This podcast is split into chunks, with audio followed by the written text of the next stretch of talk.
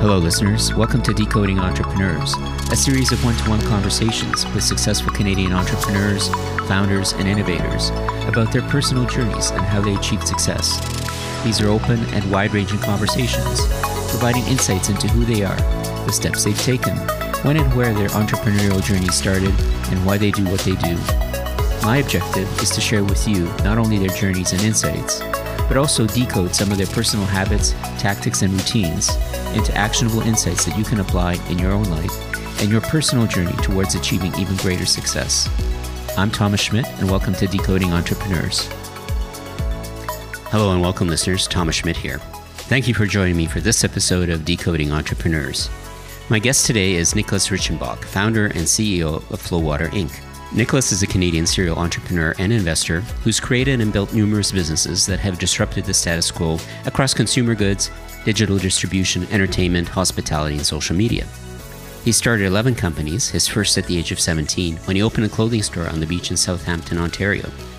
He soon found himself in the world of music promotion, with what started as a passion for electronic dance music evolving into an entertainment company spanning 10 years, with Nicholas and his longtime business partner Billy Melnick promoting concerts, shows, and nightclub venues across North America. By 2001, having sold his businesses, he headed to London, England to do his master's in international commerce. His path then led him to found, invest in, and operate numerous startups in disruptive new media and mobile technologies, starting with one of the first ringtone publishing companies. Some of the other ventures included Rabbit, a leading social video chat platform backed by Google Ventures, Guest Driven, a leading SaaS startup in hotel guest engagement and ancillary revenue with clients ranging from Thompson Hotels to Karisma Resorts. Magmic Games, a mobile social game and app publisher, having produced over 300 games. And Bplay, a direct to consumer mobile content storefront. Launching Flow in 2014, he set out to disrupt the water industry, which had remained largely unchanged for years. Nicholas came up with the idea of Flow at Burning Man, where the mantra is bring what you need and leave the earth untouched. Yet he found this juxtaposed against the heaping mountain of plastic bottles being trucked out at the end of the week. He thought there had to be a better way, and that's when the idea for Flow started percolating.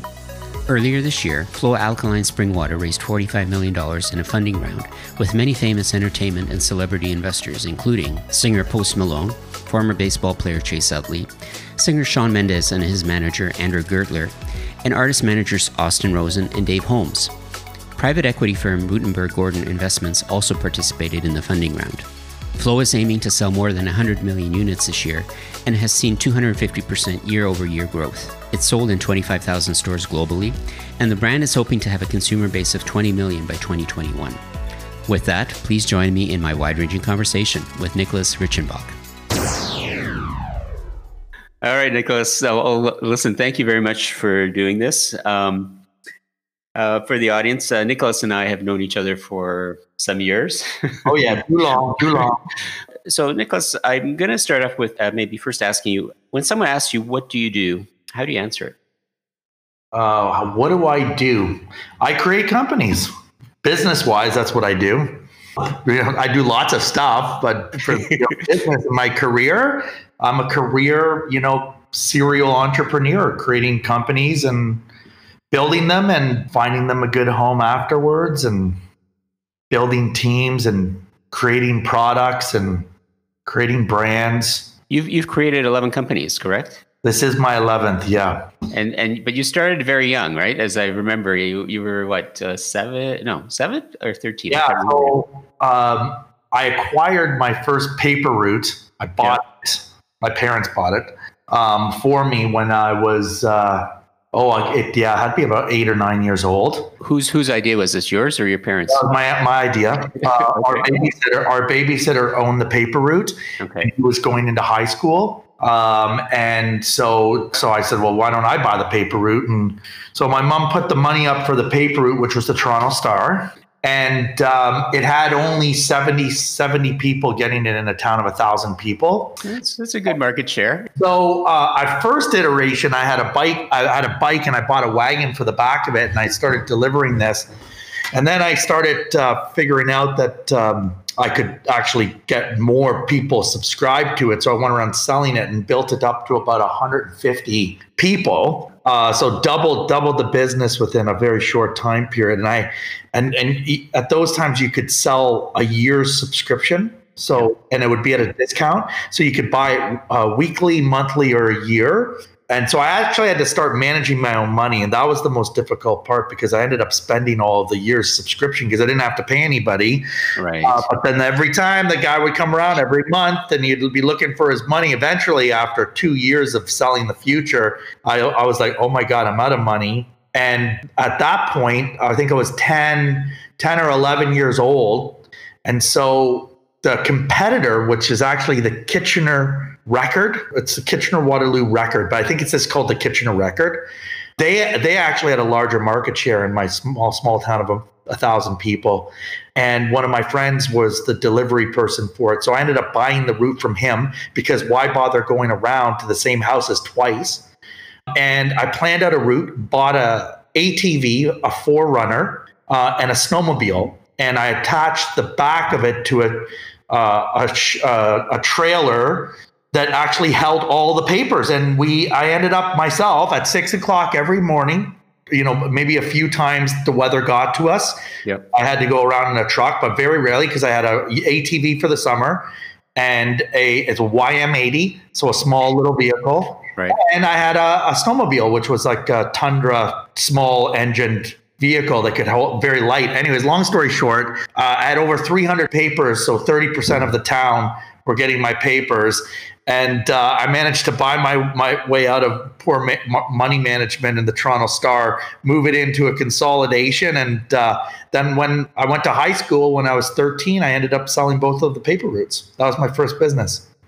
That's crazy. Yeah. Imagine doing that today. I mean, with all the sa- health and safety, right? You, you know, you know, it's like uh, back then uh, we I didn't even have a driver's license, but you didn't need one. And their town, the town was like it's a sleepy town. It's a it's an old town, thousand people. So for rural town, everyone knew my name. And uh, you know, nowadays, uh, actually, it's a job. People, you know, it's not it's not for not the kids doing it, right? Kids doing it anymore. Yeah. I think I was one of the last generation. I remember selling it to a, a person that's uh, much older than I was, and uh, yeah, that was the first. That was my first business. And what was what was the impetus for you even going down this route? Was it did you just think it was a cool idea, or did you want some pocket money? Like, what was the driver for you to even get into this? I was, I was born a business entrepreneur.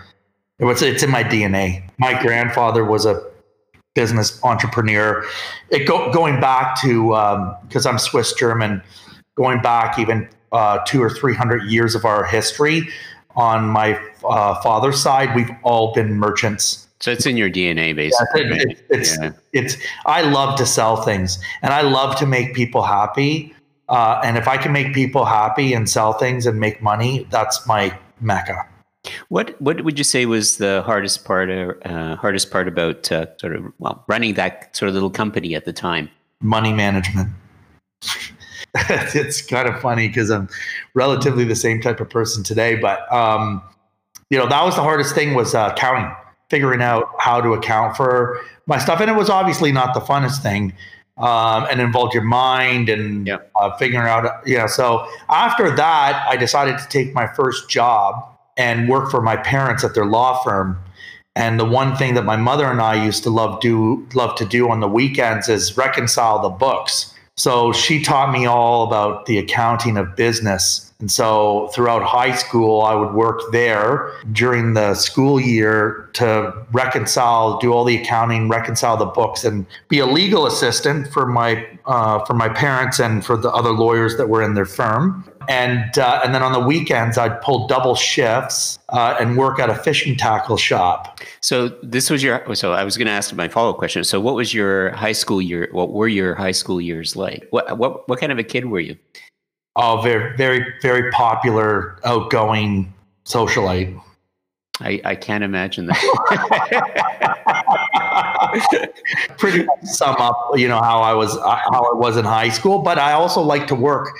Um, and so I, you know, and even in my high school, I won the entrepreneurial award for the best business plan in grade uh, 11 and 12. I also, in the summer, had a place on the lake, Lake Huron. And I remember, like, as soon as I got out of school, uh, the most exciting part of the summer to me was to work two jobs. And I worked one job in Port Elgin during the day from eight o'clock in the morning until six. And then I took, drove my bike from because I was 14 to 15, 16 years old. And I drove, well, 14 and 15, I drove my bike from Port Elgin to Southampton and I worked scooping ice cream at the general store from 7 until 11. And then I woke up the next day and did it. I literally just love to work and socialize. Um, and that was my thing. You know, that's all I did. Do you think the environment played into that at all? Like, I mean, growing up in a small town uh, sort of supported that, or do you think just that wouldn't have mattered where wherever you would have been? No, my my doctor, who's a family friend, he said it best. He's like, either Nicholas is going to end up a multimillionaire or in prison. He's like, I don't know which one it's going to be. He said, but to my mother, she said, but your boys, my brother and myself, she said, they're certainly not from around here. So we were always a little more cosmopolitan because of my parents and our upbringing. And we were always worldly schooled from day one.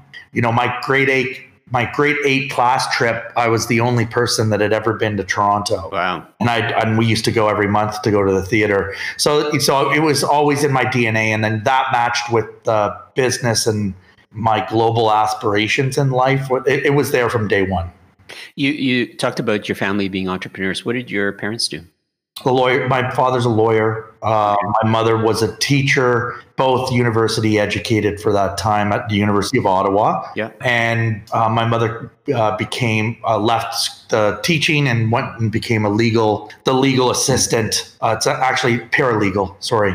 Um, and worked with my father for the rest of her career.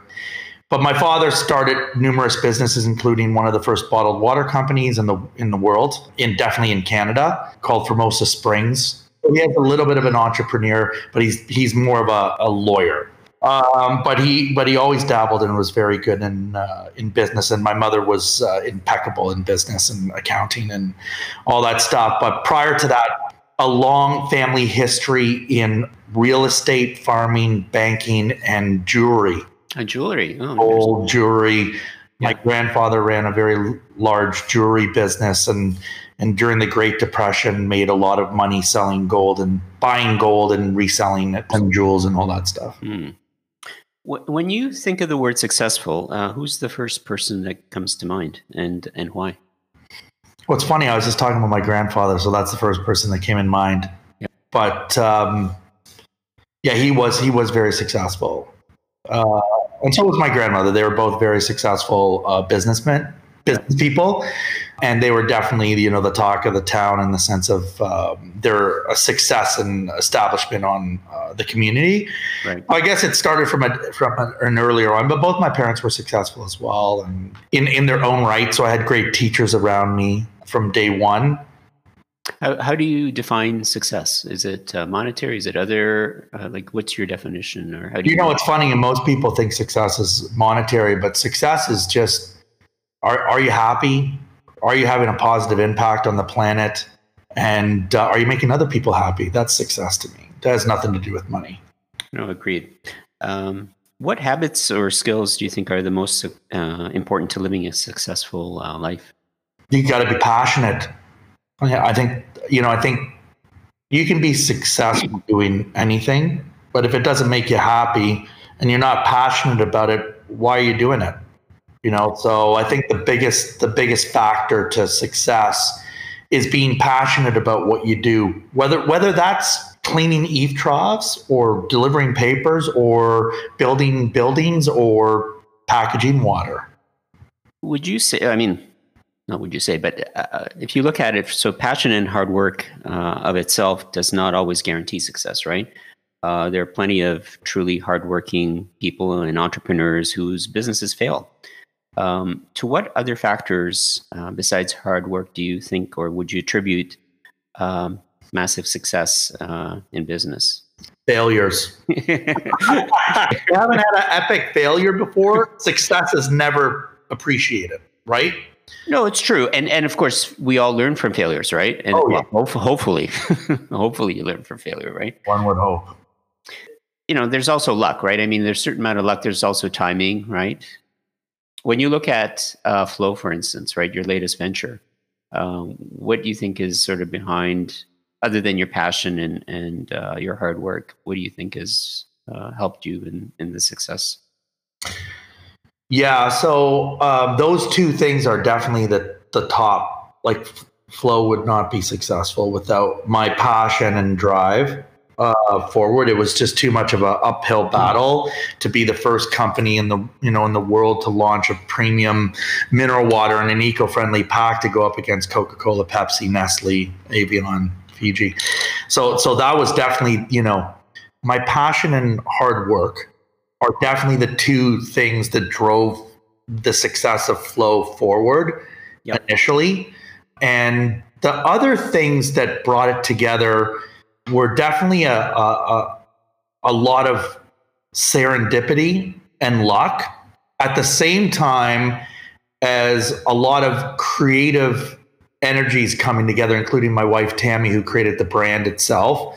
A lot of creative energies coming together uh, around a, a, very specific change in human human behavior that actually opened up the opportunity for flow. So it was about identifying the opportunity, and the gap in the market that needed to be filled. I call that disruption, the path yep. of disruption. Yep. And then pushing it forward with a lot of creative energy, uh, a lot of brand alignment with a consumer, a targeted consumer, uh, and a lot of hard work and passion and dedication to be able to get it there. So first and foremost, we had an amazing product and then we had then we developed an amazing team to bring it to market. So those two things just really drove the business forward. So going back to just how you got there when you were 17 you started your well i guess your first serious business right? And you went out and borrowed some money as i Fifteen hundred bucks from the Royal Bank. Right. a Visa for eight eight hundred dollars from CIBC. And this was a clothing store, right? That you yeah. started. Yeah, it's called Rave New World. what was uh, what was the uh, impetus for that? Well, so um, at an early age, when I was yep. 16, my brother went to the University of British Columbia for uh, for chemistry and pharmacy. Um, so he's a biochemist, and um, uh, he brought back uh, when I was 16 years old a cassette that had electronic dance music on it. I, we had been listen, listening to Chris Sheppard's Pirate Radio in oh Toronto. Yep. Uh, listening to dance music and uh, RPM on a, on a on a on a Saturday night. Um, and so we were really, you know, uh, enthralled and and and passionate about dance music. And so when he brought back the first European dance music, I fell in love with it when I was 16, and uh, it spawned a, uh, a 22 year, almost a 30 year business uh, for myself in electronic dance music. So. Uh, my first business was Rave New World, and I sold rave tickets to and organized bus tours to raves in Toronto uh, from my beach town in Port Elgin and Southampton. Um, and then I also sold rave gear as well as uh, sundresses and beach gear so I opened it up for the summer, and it was my. I wrote a business plan, uh, got a government supported grant from RBC for fifteen hundred dollars. Put my own money into it, which I think I only had saved about a couple thousand dollars, which I should have saved way more, but I didn't. Right. And then um, I maxed out my credit card. We opened up the shop, went to Kensington Market in Toronto, and bought all the clothes off of the street vendors at wholesale prices, went back, started selling them, organized bus tours, and started making money organizing bus tours to big concerts in Toronto. And then when uh, and then I went to Fanshawe College when I was 18 in business business administration, business commerce, marketing, and shut the location down. Um, I think I made about $500 a week profit but if you looked at what I would have made if I had just got an hourly wage, I probably lost money. But uh, but it but it was still fun. It was great. this was was it a more of a passion thing? Like when you got excited about the music and that sort of drove you in that direction, or as opposed to just I just want I wanted to start a business.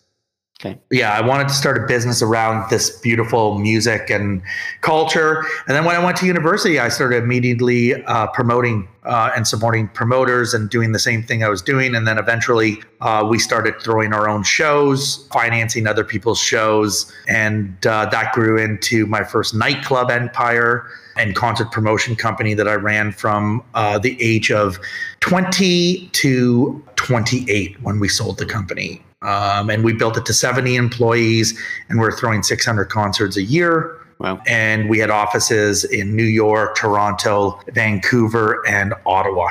So The big question is so so what spurred was it just basically you setting up that initial store and then sort of it just started to bubble across different little tentacles like I think it's important just so people would understand you know like they following the thread of the culture and right. surrounding where where I could support the movement of it's called EDM now, but it, it, was just called dance music. Oh, yeah. But um, I, I, just started supporting the ecosystem, and I was in the ecosystem. I was going to the events every week, and all my friends were, and we just started supporting and making money off of that, and becoming the kind of lead people bringing music into bringing music and culture into Canada, and eventually into the United States. Uh, which was largely a European trend that we took advantage of. And then during that time, I became the first Red Bull distributor in North America. So we started bringing in Red Bull into the country uh, via th- Thailand and port of entry in Vancouver and started ordering container loads from the Thai family that owned Red Bull before Klaus and the company Red Bull Austria, which had a, had a licensing agreement sim, not similar to ours, a little more serious than ours. It was exclusive. It was for Europe, and he started building it out. And then my partner and I ended up shutting that business down in the year 2000 and focusing on the sale of our business in 2001. Wow. And how did you how did you even find out about was Red Bull sort of in the culture or like how did you even get a wind of that before it became what it is today? Yeah, so in in, in 1994, one of my business partners and I went over to Europe to um, do talent scouting uh, with some of the talent that we are bringing in. I remember they're called the Love Dub Brothers in Manchester, England, and we stayed over at his house. Uh, we went and saw Paul Oakenfold at this club called Cream, and we tried, cool. Red, Bull, we tried Red Bull for the first time. I was like, oh my God, this is incredible. An energy drink in a nightclub. Let's bring it back to all of our shows. At that time, we were selling a product called Liquid Energy, uh, one that we were manufacturing ourselves. So I was in the beverage space in, in 2000, 1993 I started manufacturing liquid energy. And then we brought Red Bull in for the first time and sold that successfully for about 10, 10 years. Amazing. And and so if I have this correctly, but by around 2001, you start to you, you left those businesses and move into tech, right?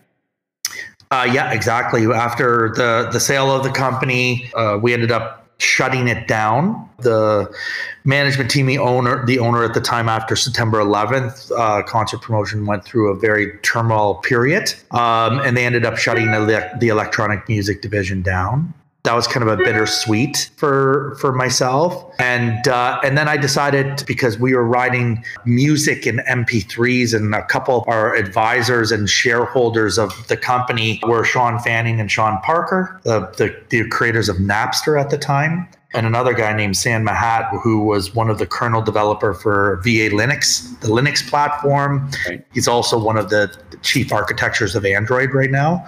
Uh, we ended up uh, learning a lot about MP3 compression, music communities, and where that direction was going. And uh, so I decided to take an intelligent pause in my business career. Uh, one moved over to London, England, and started doing my MBA in international commerce at the University of Liverpool.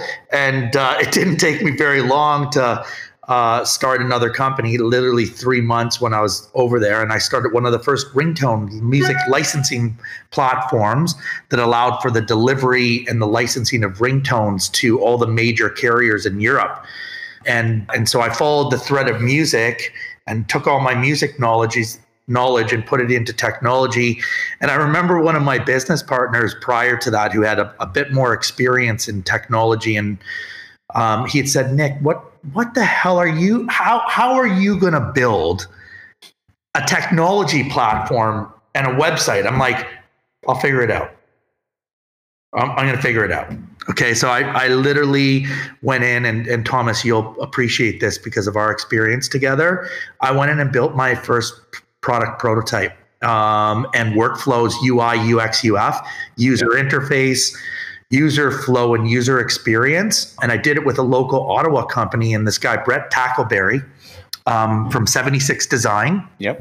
And and Brett and I, Brett moved over to England, uh, stayed in my apartment with me, and we basically like architected the first ringtone delivery platform and music delivery platform for MP3 files. We're literally going into the vaults of Warner Chappell, like vaults, like a bank, right? Taking out DATs which are like that recordings that they have of old music like that they they only had one copy or two copies of.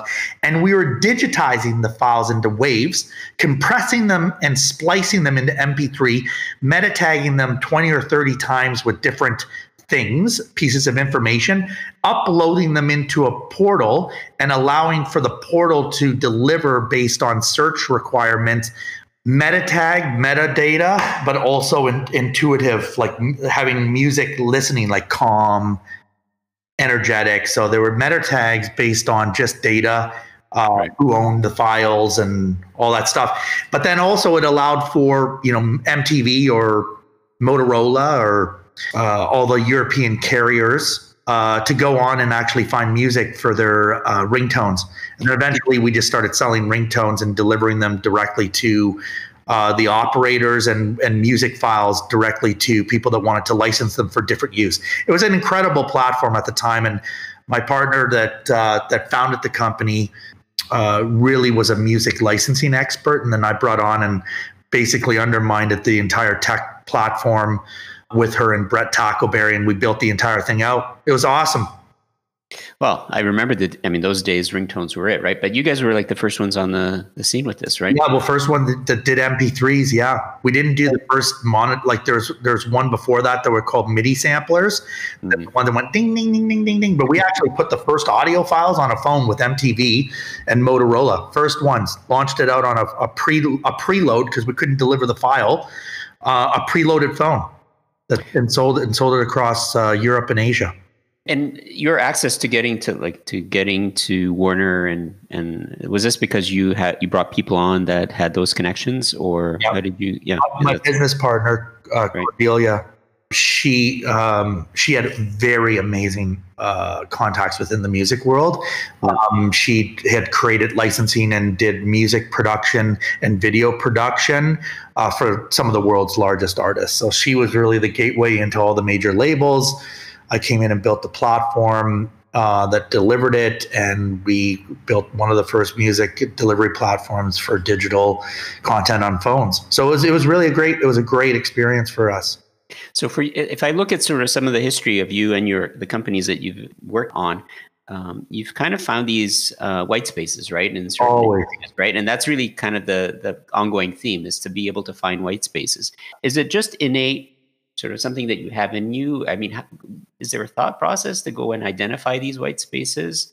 Because you know, it's one thing to say, yeah, you know, just find a void in the marketplace, something that's not being serviced, but not everybody has that ability. Is it? Do you think it's an innate thing, or is there a process around that? Well, you you can you can make a process around it. Now, it's uh, there's a lot of great books written by Harvard uh, professors on uh, the path to dis- disruption, and uh, let me.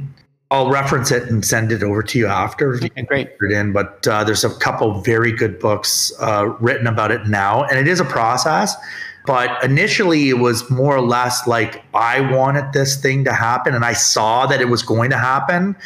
Uh, I remember there was a, a, conference, Billboard, which is the charting music organization in, in, in the US. Billboard had a conference about the future of music. And I had one of the first Motorola StarTAC phones, and I was in New York um, with my StarTAC, and they're talking about at that time what it meant to have Napster and an MP3 on a computer. And I looked at it, I was like, I looked at my phone, I said, these things are going to be the next Walkmans. Like no one's going to be, li- everyone's going to be listening to MP3s on their phone. No, no, everyone, no, no, you can't do that. Uh, of course you can. That's exactly what happened, right? Yeah. I think, you know, you see uh, a white space because the market's not moving fast enough that you can actually see where consumer intent to purchase or use is going to happen but no one can do it fast enough. And that le- because companies are too big and they move too slow and the, the the the innovation cycle is too long.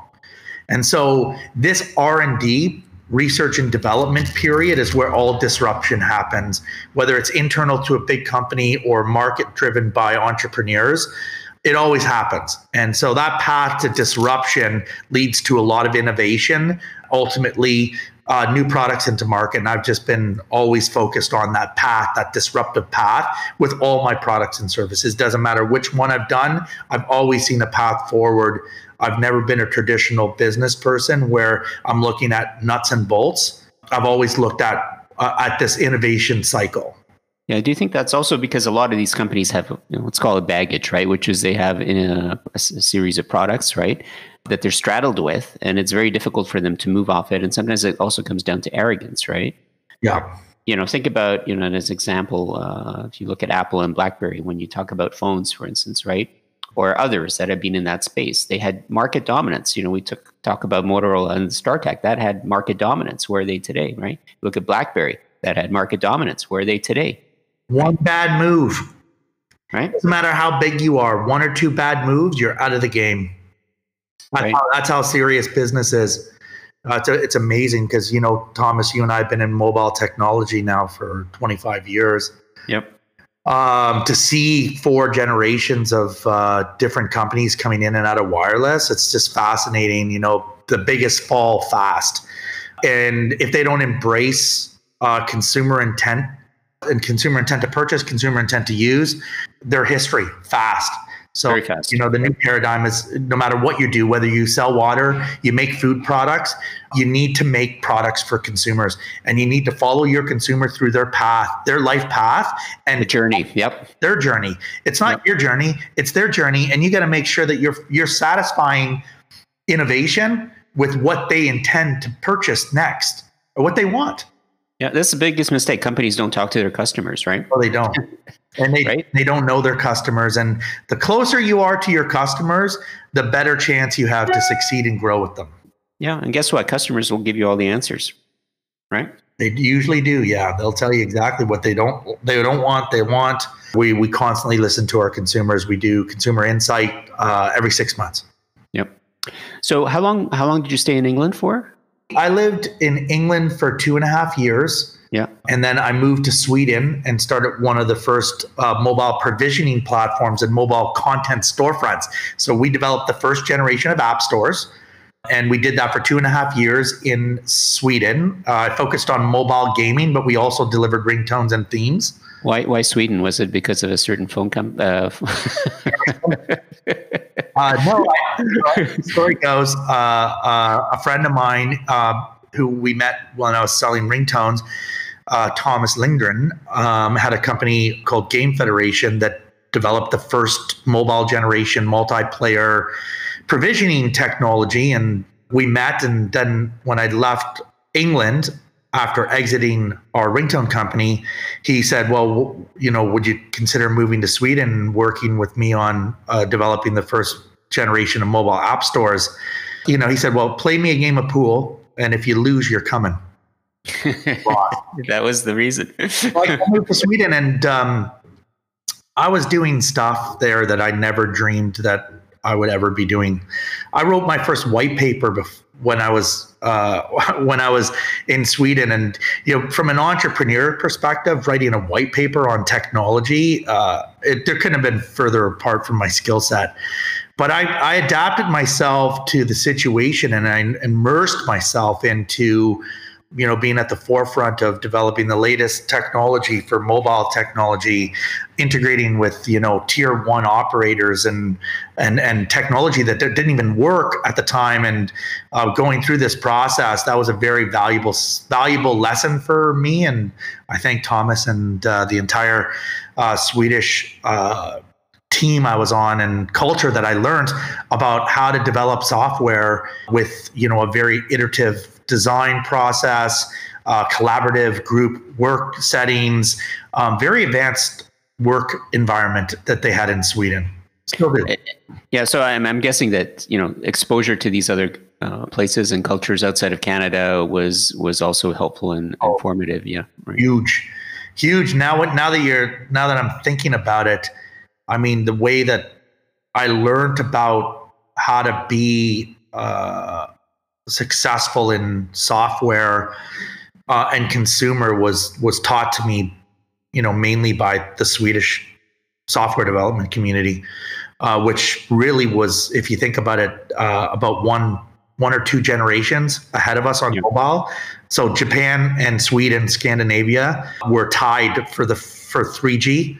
Uh, before even text messaging was in Canada or in the US, no one was even doing SMS uh, let alone HTTP connections on phones. So we were doing HTTP connections on phones in 2002 and three and four and five, and text messaging didn't even get into North America t- until 2005. Yeah, they were way BlackBerry, ahead. BlackBerry actually brought it in more or less uh, through um, through the BlackBerry devices, not even using text messaging, then it slowly started going into feature phones. Anyways, long story short, I learned a lot from uh, being in Europe and studying and doing my MBA and my thesis uh, in Europe and working with the European development community and business community to, you know, form a very advanced version of of my kind. I guess my ongoing business thesis of how I do things. Yep, and and and so then you worked your way back to. Did you go straight to back to Canada, or did you go to? I know you at some point you ended up in uh, the Valley in um, in California, right? Oh, that that was way later. So when I returned to uh, Canada, I went to Ottawa and partnered with uh, Magmic, which was a, a small developer of BlackBerry games, and I came on as an executive and a shareholder to that company. And my project was to build out the first North American global app store for smartphones on the BlackBerry platform. It was called BPlay. And we built that platform out from scratch with John Criswick and my partner Joshua uh, at Magmic. And we built the largest app store in the world uh, for the years to come before the iPhone existed or Android existed um, conducting tens of millions of transactions a month for the entire BlackBerry community, putting the first games on their phones, ringtones on their phones, videos on their phones, themes on their phones. And that was a hell of a project, super fun. Uh, and that's my first chop at digital content subscription engagement at a retail level. So we consider that like direct to consumer retail. And before we were building out platforms in Europe for other other operators to do marketing to uh, consumers. So they were mainly B2B platforms, but we did lots of uh, engagement tools. But yep. this was my first D2C massive portal that we had 1.6 million customers, and we built it from scratch. I think our first data dump uh, was 10 less than 10,000 emails from existing consumers that bought BlackBerry games from us, and then we built it up to 1.6 million customers in less than a year. And it was it was fast. It was fascinating. We built very successful business together, and we still have it today. Yeah, well, I still remember Skippo Junior. yeah, right. Junior and all the great content and um, so that was a super fun project. That, that was yeah. my first, you know, that's when I got back into Canada. Then I moved to New York, got married, and started uh, working with Guest Driven and yourself on something that I was very passionate about, which was um, social CRM tools and engagement tools for the hospitality industry. We built that company and sold it, and it was great uh, yep. fun ride and we learned so much together about you know just the new new about how to engage consumers and how to scale it and you know saas business models and transactions but at the heart of it it was a, a digital platform that, that was an engagement tool for consumers to engage their experiences at their hotels so we just took not net sum of all that and uh, that was an exciting time and then yeah, absolutely. Yep. and that's when i moved to the valley I founded a company, video chat company that advanced video chat software like this software, but using yep. multiple video chats called Rabbit. I sold that company, moved to Silicon Valley and developed the next generation of video chats together with all of our partners. And uh, then I ended up selling the rest of my company to the current shareholders and a couple of venture capitalists that came in, and I started Flow. well, hang on a second. Somewhere in between there was Burning Man. That was it. That was that was that was the spark, right? But did you now? Actually, I wish I had known that you had gone to Burning Man. I would have gone with you. But right? yeah, no, serious. Uh, but uh, were you, had you been going for a while, or was it really only once you moved to uh, the valley? Oh, was, so uh, some some good friends of mine. In fact, my roommate in England uh, when I first moved there, Alex Clive, a very innovative gentleman, always at the forefront of everything, an inventor, really, an incredible inventor uh, and gentleman. He's the guy who actually brought electronic dance music into North America back in 1985. Anyways, long story short, Alex invited me to be in his camp uh, together with a couple of other people, Michael and Zoshi Birch. And we went to Burning Man t- together. They brought me to Burning Man, and that was my kind of year of discovery. And you know, I guess I had I had my epiphany, um, knowing that I wanted to move away from the uh, the, the company and create my next venture uh, together. I got inspired to change the world and eliminate you know single-use plastic bottles bring in an environmentally superior friendly and then really bring it back home to my hometown where i grew up uh, where we actually grew up on a very large artesian spring that's been in my family for five generations. My father never wanted to commercially develop it after he, but building and selling one of the first bottled water companies. Um, and then I sent him an email. I'll, I think I still have it today, which is, you know, what kind of legacy do we want to leave on the planet? Let's have a positive one. Let's do, you know, let's let's have a positive impact on the planet. Let's commercially develop the spring, change the way that people consume products, rem- remove plastic from the environment, and leave a positive change. no, I still remember, you know, looking at some of the early uh, uh, packaging uh, mock-ups that you, I think you were just developing it um, at the time in terms of flow, what do you think has driven really the success? Why has it been so uh, embraced? I mean, you guys have, have grown exponentially. Um, the market has really received it well. You're getting lots of traction. What do you think is behind that? Because you're not like the only water on the on the shelf, so to speak, right? It's a highly competitive market, right? Yeah.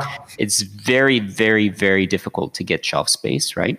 Yeah how do you how do you is it is it just simply be, i mean maybe you can talk to it a little bit right i mean i know there's lots of good things around it but uh, just give me a little bit of insight why you think it's so on the way one, one of the one of a fellow entrepreneur in the beverage space he just texted me he said my kids are obsessed with flow my son wants to hang out he wants to hang out and drink flow it's hard to get them to drink any other water wow. right yep. so I can say that initially, Thomas, it was all about the environmental package. Yep.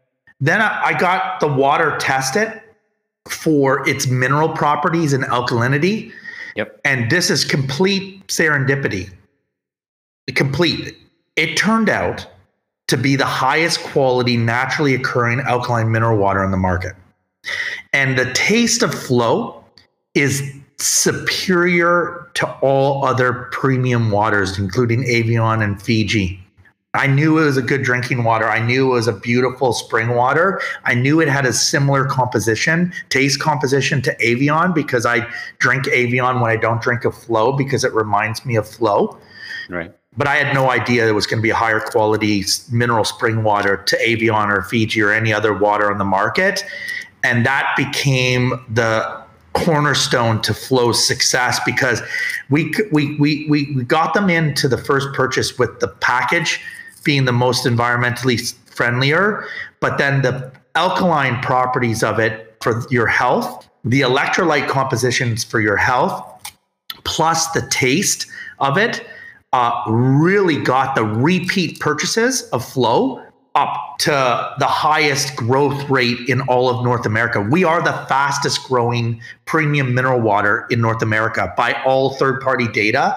We grow 300% year over year in revenue and 250% in same store sales growth. So people are buying and buying more because once you start drinking flow, you realize that it is a superior tasting water with functional health benefits and and it's got the eco-friendly pack on top of it. So it's the trifecta. And we had no idea what we had but as soon as we knew what we had we started marketing it to the consumer that understood the properties. And so once we had product market fit with the wellness consumer we just dove deep into the flow. 75% of our 10 million customers are female. Um, and they're the wellness woman uh, and then you know 25% arguably are their husbands and kids right? So we dominate that space. And because of the value proposition of being the highest quality, still alkaline mineral water naturally occurring out of a spring with an eco friendly pack and a lifestyle brand around health and wellness, you know, and now we even have beauty with our collagen water. It seems to be it's almost like built a viral following in a sense, right? It's built a, a dedicated brand following, a, a loyalist following. I wouldn't even call it viral. Uh, it's it, it's viral in the sense that people find out about it through recommendations, uh, influencers. Like I could, you would be floored with the people that drink Flow. Like Obama drinks Flow. Bill Gates drinks Flow. He buys it right to his house.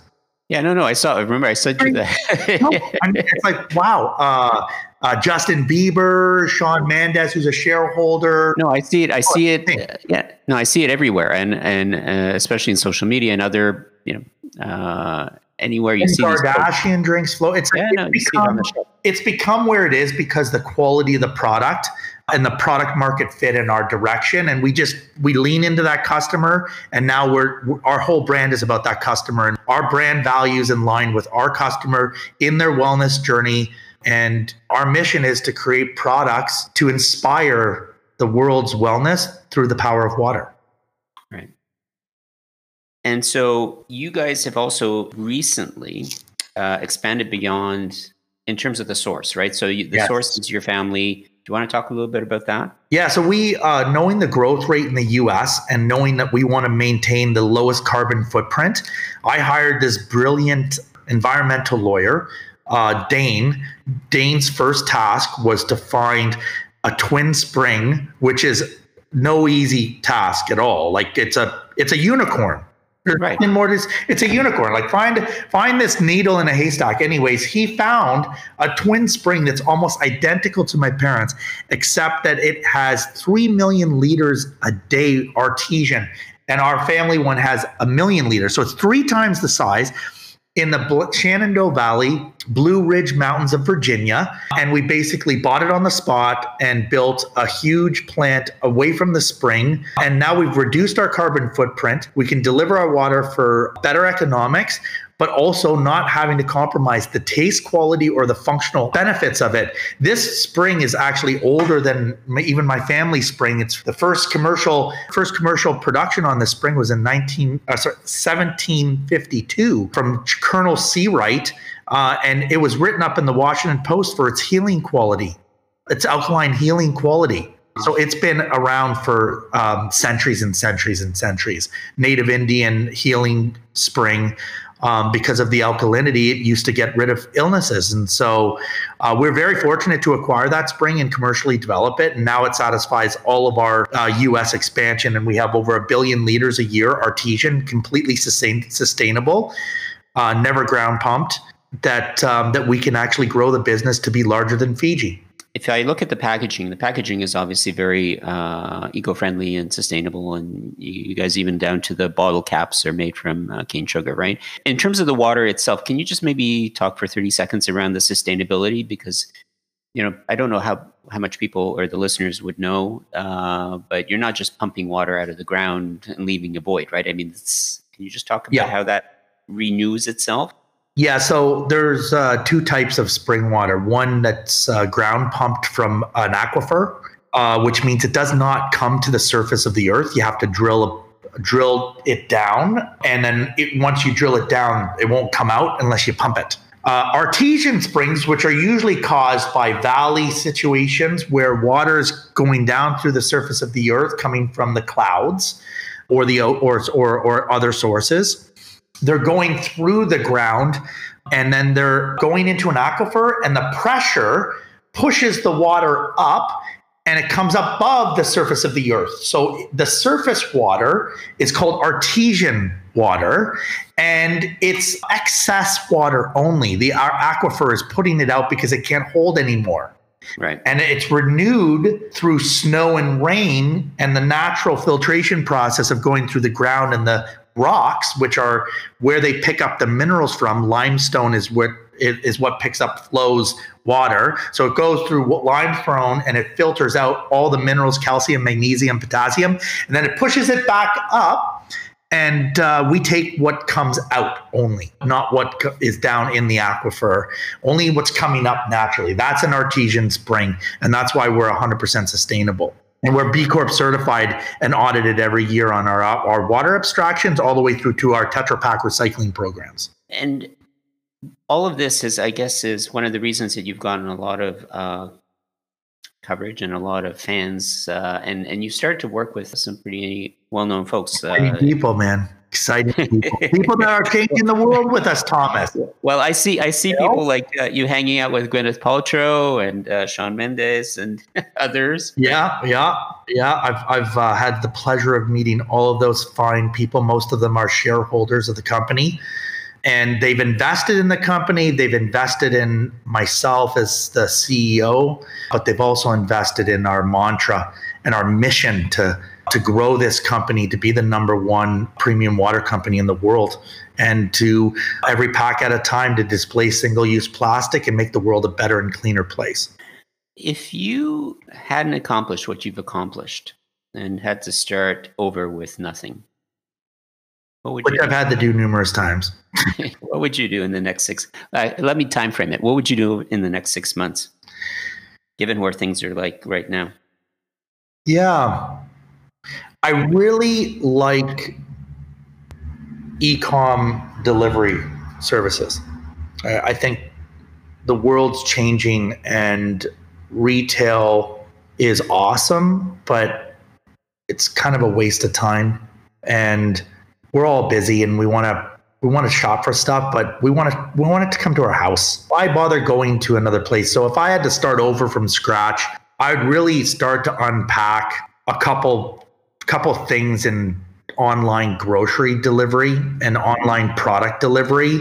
I think there's a lot of room to have consumers um, have a very fluid experience on getting packages to their house on core essential products that normally you'd have to spend, you know, an hour or two on a Saturday and and do. And I think there's a lot of disruption, and I think that no one's really uh, nailed a beautiful user experience around that. I think we're out, everyone's trying to, but like, have you seen a beautiful app that says like, here's your one-stop shop to like your essential, you know, your essential goods from discovery all the way through. I think there's a lot of room for advancement there, and consumers want it. Like, and it's very rudimentary today, right? Very, very, very basic. Instacart's awesome. Like. It's a game changer, but what's the next evolution of Instacart? Like, you know, and I think there's a lot of room there. You guys are actually uh, so uh, you're also doing a subscription model with it's the water, awesome right? too. Yeah, yeah. Spend a lot of time, and we have uh, I think over hundred thousand subscribers uh, to Flow uh, that get water delivered to their house every week. No, it makes uh, it makes awesome. a lot of sense, right? Who, who, wants, who wants to lug a, a, a, 16 pound case of water out of a grocery store to your house when you can get it delivered for free? It yeah. it doesn't make any sense. That's why I I think that in the long term there's a lot of chops around delivering products to your house in a seamless way that has a low impact on the environment too.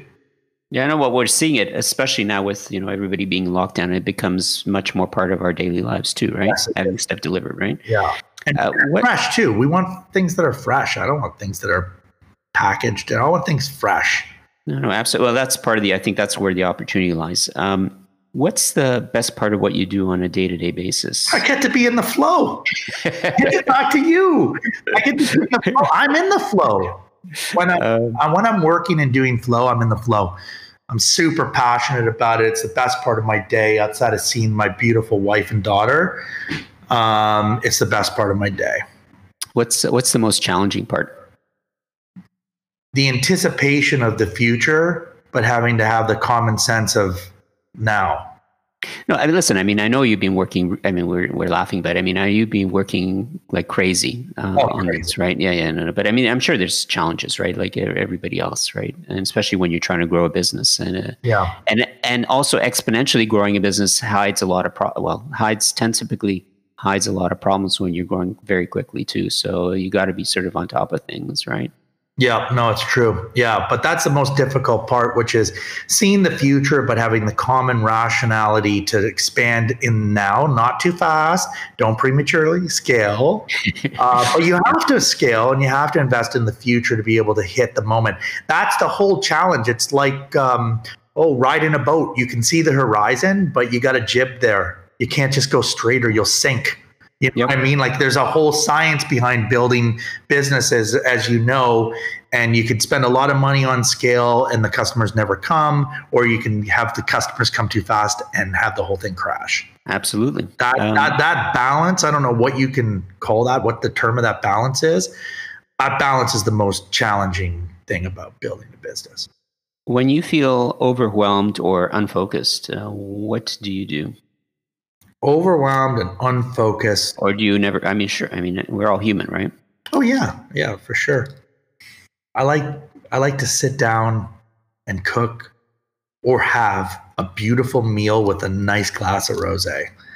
It pretty much can can ground me no matter where I am in the world. Okay, I'll just throw it out there. It's nothing magical, but like for me, it's a magical moment. You know, I think that that helps. I wish I could say, oh, it's all meditation and all that stuff, but for me, you know, just being able to sit there with some comfortable silence and enjoy a, a great cooked meal and appreciate the food uh, and appreciate the drink uh, is definitely something that gets me grounded and focused.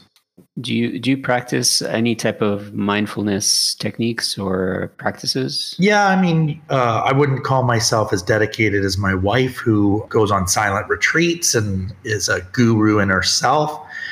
But I do my part, and I've been studying Buddhism and that for thirty years. Um, those are the only types of books that I tend to read outside of some business books, but um, I know enough, but I'm not dedicated as much to my practice. But I find my flow and being able to empty my mind in different things and different processes. But it's an evolving, lifelong journey. Yep. Is what is an unusual habit or absurd thing that you love? I drink rosé a lot. that's, that's so usual. But I started picking up in the south of France in 2003, and I, I've been drinking rosé ever since. So I I love that aspect of it. I don't know what a, another unusual. I I wear white jeans a lot. I like wearing white jeans. I don't know if that's unusual.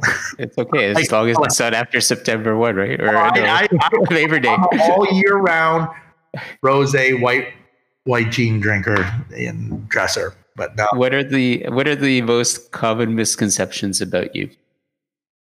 I'm not as always nice as I appear. I definitely have an authoritative side to me, um, which sometimes you need in business and other times you don't. Is there something that you believe that uh, people think is insane? Um, yeah, I mean, I think I think a lot of what we do in society is insane, uh, and current the current environment is a testimony to the insanity that humanity in general has. I think yeah. inequality is insane. I, th- yeah, I think I think we're all the same, and we should all better ourselves and the world around us. And I think it's insane that people think that we're different, uh, no matter what our race, color, um, preferences are, uh, who we love, what we do. Uh, we're all entitled to that, uh, and we're all entitled to our own way, and we should all be respected for uh, for all of that. We, we're all humans. I think that's the biggest insanity in the world. Um, do you have any morning rituals? Uh, I definitely have a morning ritual. Uh, I get up at six o'clock every morning, and uh, I have an alarm clock. Her name's Romy, and um, we play for an hour to an hour and a half. I have coffee and with collagen creamer in it, and uh, cook her breakfast. That is my morning ritual. I try to, I try my best to stay in the moment and give her mm. my full attention. And that's my time with my daughter. That's my ritual in the morning. Any special? I mean, other than what you put in your coffee, do you are you a coffee coffee uh, aficionado? yeah, I like my coffee, uh, but I also put a ashwagandha mushrooms in the coffee too. I like that as well. Gives you a good energy focus boost for the day, and then collagen protein. I do not eat breakfast, so I intermittent intermittent fast. Uh, so I don't eat past seven o'clock, and then I eat again at, at uh, one or two in the afternoon. Cool. Yeah, I've, I've been trying to do that. It's you can get into the groove of it. It's not too bad once you start, uh, but yeah. it's yeah, it can be difficult sometimes to maintain. It, you know what's difficult is uh, doing it during the week and then having a normal life on the weekend. So that's what I'm doing now, which is, uh, you know, intermittent fasting, only eating twice a day, nothing consumed after seven o'clock, and nothing consumed, you know, outside of water and coffee uh, until two. But the weekends are, you know, brunch and some booze and some great food and people and family. And then getting back on that train on monday is a little bit difficult but i'm working it. Yeah well but actually i think the uh the breaking it up is is actually a good thing right? Yeah, to health, have the, the, the variance. great. yeah health wise i think it's very good. Do you do anything specific in the evening? Do you have an evening routine i tend to like uh, de-stress after eight i do one thing that's uh, i feel very important for business I shut my phone off at eight. I don't turn it back on until the morning. Uh, I don't answer emails. I don't respond to anybody. Um, and I basically chill out, take it down, focus on sleeping, uh, having the best sleep that I can. And uh, that's important. I stopped doing that in 2006 after I got one terrible email that kept me up all night. I said, you know what? I'm not going to answer the email after eight o'clock because I want to, my serenity and focus to be on my sleep pattern and my having a good sleep and enjoying myself versus yeah. work. So at that point, I started only working 12 hours a day. So I don't work more than 12 hours a day. I work from eight until eight. And do you do you check your emails first thing in the morning? Do you wait until you sort of settle your I wait, figure out what you want to do. I wait. I wait until after my daughter's been fed. Yeah, no, that's a good thing because it can again the same idea, right? It can really set you off if it's. But it's a challenge. It's a challenge. I'm not saying I'm 100 percent on that one, but it's a that's a challenge. To, but I, uh, I'd like to work to not answering any emails or looking at my phone until eight. So you have a 12 hour cycle, and then, you know, the next one would be, wouldn't it be great not to do anything on the weekend too? Like just get a digital detox going on and yep. focus in on what matters. I think, you know, COVID for a lot of us have had a profound experience and an effect, and, uh, and, and it's not all negative. Uh, the world's slowed down a little bit. Uh, we're less pollutive. We're more conscious about what we do. We're taking time to be with the ones that we love. Um, we're taking moments to cherish things that normally would have been, you know, oh, don't not even realize um, that you're engaging with people in a way. So I think I think that we could all use to just a little less digital noise, a little more connection with the people that we love and the community, yeah. society around us. Yeah, no, no, absolutely agreed. Um, you talked a little bit about we touched on uh, failure, right? And and failure being an opportunity to grow, and how failure can uh, show you how to succeed in the future. Um, is there uh, any specific failure or uh, or parent failure that set you up for later success? Do you have a favorite? Uh, oh yeah, it's one. It's it's one gigantic one that repeats itself over and over again. Uh, I'm dyslexic. Uh, I have well, obviously been for since day one. This is not something that you uh, you're born with it. Yep. Um, and because of my dyslexia, um, I've had to fail over and over again. And I've had to work hard to get to the same place that normal people would have had if they had the skill set of phonics. I don't have phonics. I don't know how to sound out things. I don't, my mind doesn't work like that. So that taught me from an early age that failure was a part of what who I am. And so, you know, the biggest things happen to me. I'll lose a lot of money at one time, one day, one, it doesn't even faze me. Uh, and it, it's because I, I know that the path to recovery is a positive mindset and a positive push forward. When you fail, you got to get up fast. You got to refocus yourself and you got to get into it. And because I've had to, you know, read the same word over and over and over again and memorize things, uh, even to this date, um, it's it's made me a, a professional failure. You know, I, I, I'm a pro at failing, and I'm but I'm also a pro at recovery. Uh, I think Michael Jordan said it best. It's like it's not how many um, baskets you get in; it's how many shots you take on the net. Right. Well, that's right. It's persistence, right, and and tenacity, right. It's and I'm and I'm and I am persistent, and I'm tenacious, and I'm slightly ignorant. So you know those those three combinations make me the person I am today. You know, it's uh, I think it's hugely important lesson in life. I, you know, a lot of people give up after. Well, most people give up after the first failure, right? And there's a lot of people that won't even try because they're worried about failing. Yeah. Right? So, so the ability to to fail and fail again and fail again, I think is is one of the reasons Yeah. people succeed. Eventually, you get it right. Yeah. Eventually, you get Yeah. it right, and then you become a master. And it's a great video I remember seeing as a little kid, right? Like a little, I don't know, two year old or whatever, learning to walk, right? And so you think about it, puts things into perspective. A kid doesn't give up on the first try, the second try, the third try, keeps falling down, hits its head, hits its ass, you know, like, You right? They don't give up. And eventually, guess what? They walk yeah. after many, many, many, many, many tries. Yeah. It's true. So, and life is no different, right? Yeah. It's true. Are there any uh, quotes you think of, uh, think of often or live by in your life? Yeah. One. It's called. Uh, it's a quote from Gandhi, and it's called "Being Human First. Uh, this concept of human first is a very deep concept. I think we all, all we always forget about it.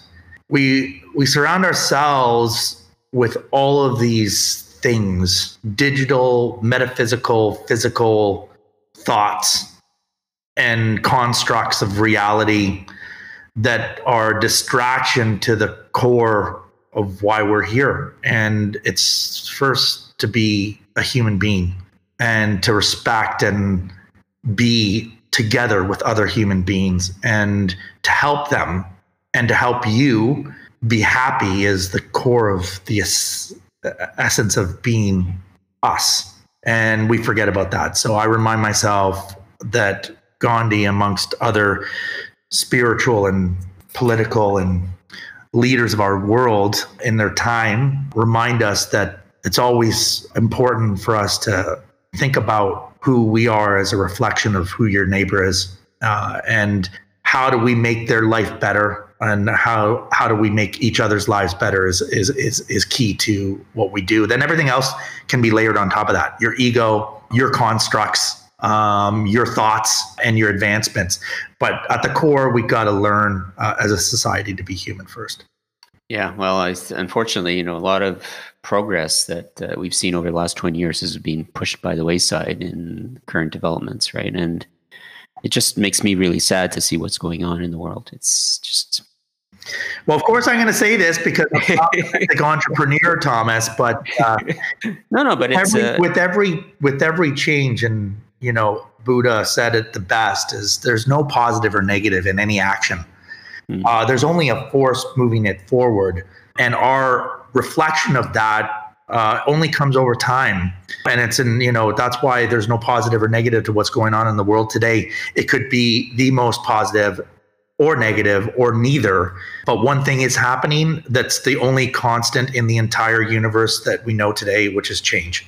And we just need to embrace it and embrace the moment of our collective thought to do it. So i feel i feel empathy for everybody that's going through pain in the world and in the united states right now uh, and the world uh, with covid. But i do believe that we'll have a positive outcome from everything that's happening today including the health of our planet and our society as a whole well, that's, that's actually a very good observation. I mean, you think about, there's always a positive, there's an ebb and flow, so to speak, right? So, so the fact that we're all locked up and nobody's moving around has had a very positive impact on the environment, as an example. Yeah, Right? yeah, and you know, it seems like it's a negative to one person, and then all of a sudden, dolphins are appearing in the in the canals of Venice for the first time in over hundred years.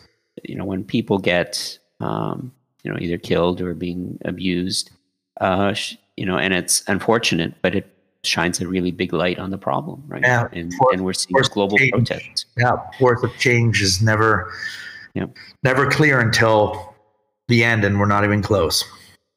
um, in the last five years what uh, new belief behavior or habit has most improved your life would you say anything that you've done started to do differently or have you, have you been a model of consistency Well, I mean, my daughter changed everything about me. as it does with most Yeah, so like my. I'm myself, you know, as an individual, changed the minute that we became pregnant, and it's just you know that's a different path. Uh, that what that's happened in the last five years that totally changed the way that I think and my priorities and how I my different beliefs all evolve around being a parent, which is the most yep. powerful thing, reproducing yourself and your your your your love your lover and partner is one of the most important things for uh, society, at least. Well, it changes your priorities changes too. Your priorities, you know, and um and and brings you together, and it starts to really level set why you know why why we're here. So that that was that was the biggest thing that happened in the last five years for me. Um, any uh, or have any bad recommendations or or suggestions that you hear from people around entrepreneurism? You know, somebody wants to be an entrepreneur like yourself, right? And you know, uh, everybody has a, a, habit to chime in and give advice. Yeah. Any, any particularly bad ones or good ones? I think the good advice is tenacity and passion is essential. I think that's it's just solid advice. I mean, as an entrepreneur, it, it, takes an unwieldy amount of energy to move something forward that doesn't exist in the world. There's roadblocks everywhere, and you just you just got to plow through them. Like it's just uh, that's the most important advice that I've ever heard or given about being a successful entrepreneur. I've heard there's no there's no bad advice per se, but it's a complex thing you know there's no bad advice because everyone has a different opinion of that but um, very positive advice is the tenacity and passion that it takes is not to be understated and to be fueled and harnessed at every every chance you can get. Yeah. What uh, last question i'll ask you is what are you most optimistic about I'm optimistic about the world changing in a very positive way. I'm optimistic about the future of mankind moving into uh, an incredibly evolved state with um, technology and bioscience and our evolved conscious thought uh, coming together in singularity is super exciting to me. Ray Kurzweil is a you know principle of this theory of singularity but it is a moment that's happening that will change the course and faith of the entire race for the history to come. And that's that's pretty exciting to, for us to witness that intersection in our lifetime which is our big moment thomas. Um, our big moment in our lifetime is the singularity between technology advancement in, in, in medicine and the human thought and body. Agreed. I think that will be the next uh, sort of revolution, if you yeah. would, right? I mean, if you think about it, and it's going to change things dramatically for everybody. Yeah, yeah, and I'm excited about that. Yeah, hopefully everybody can keep it together. Until Nicholas, uh, thank you again so much for your uh, uh for your insights and uh, happy to talk to you as always. Yeah, ditto, ditto. It's great talking to you, Tom. Well, thanks again. Thank you. I appreciate it. Thanks.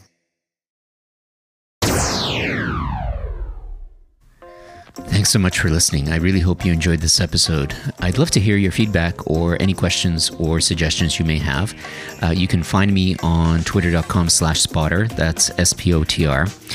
Also, if you enjoyed this episode, please don't forget to hit that subscribe button.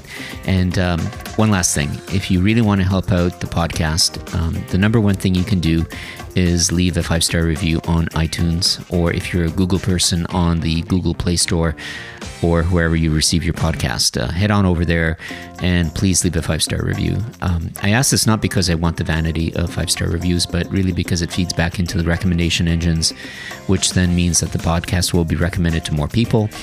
And the more downloads it gets, the better guests I can get on the show. So that really helps out. All right, that's it for this episode. Thank you so much for listening.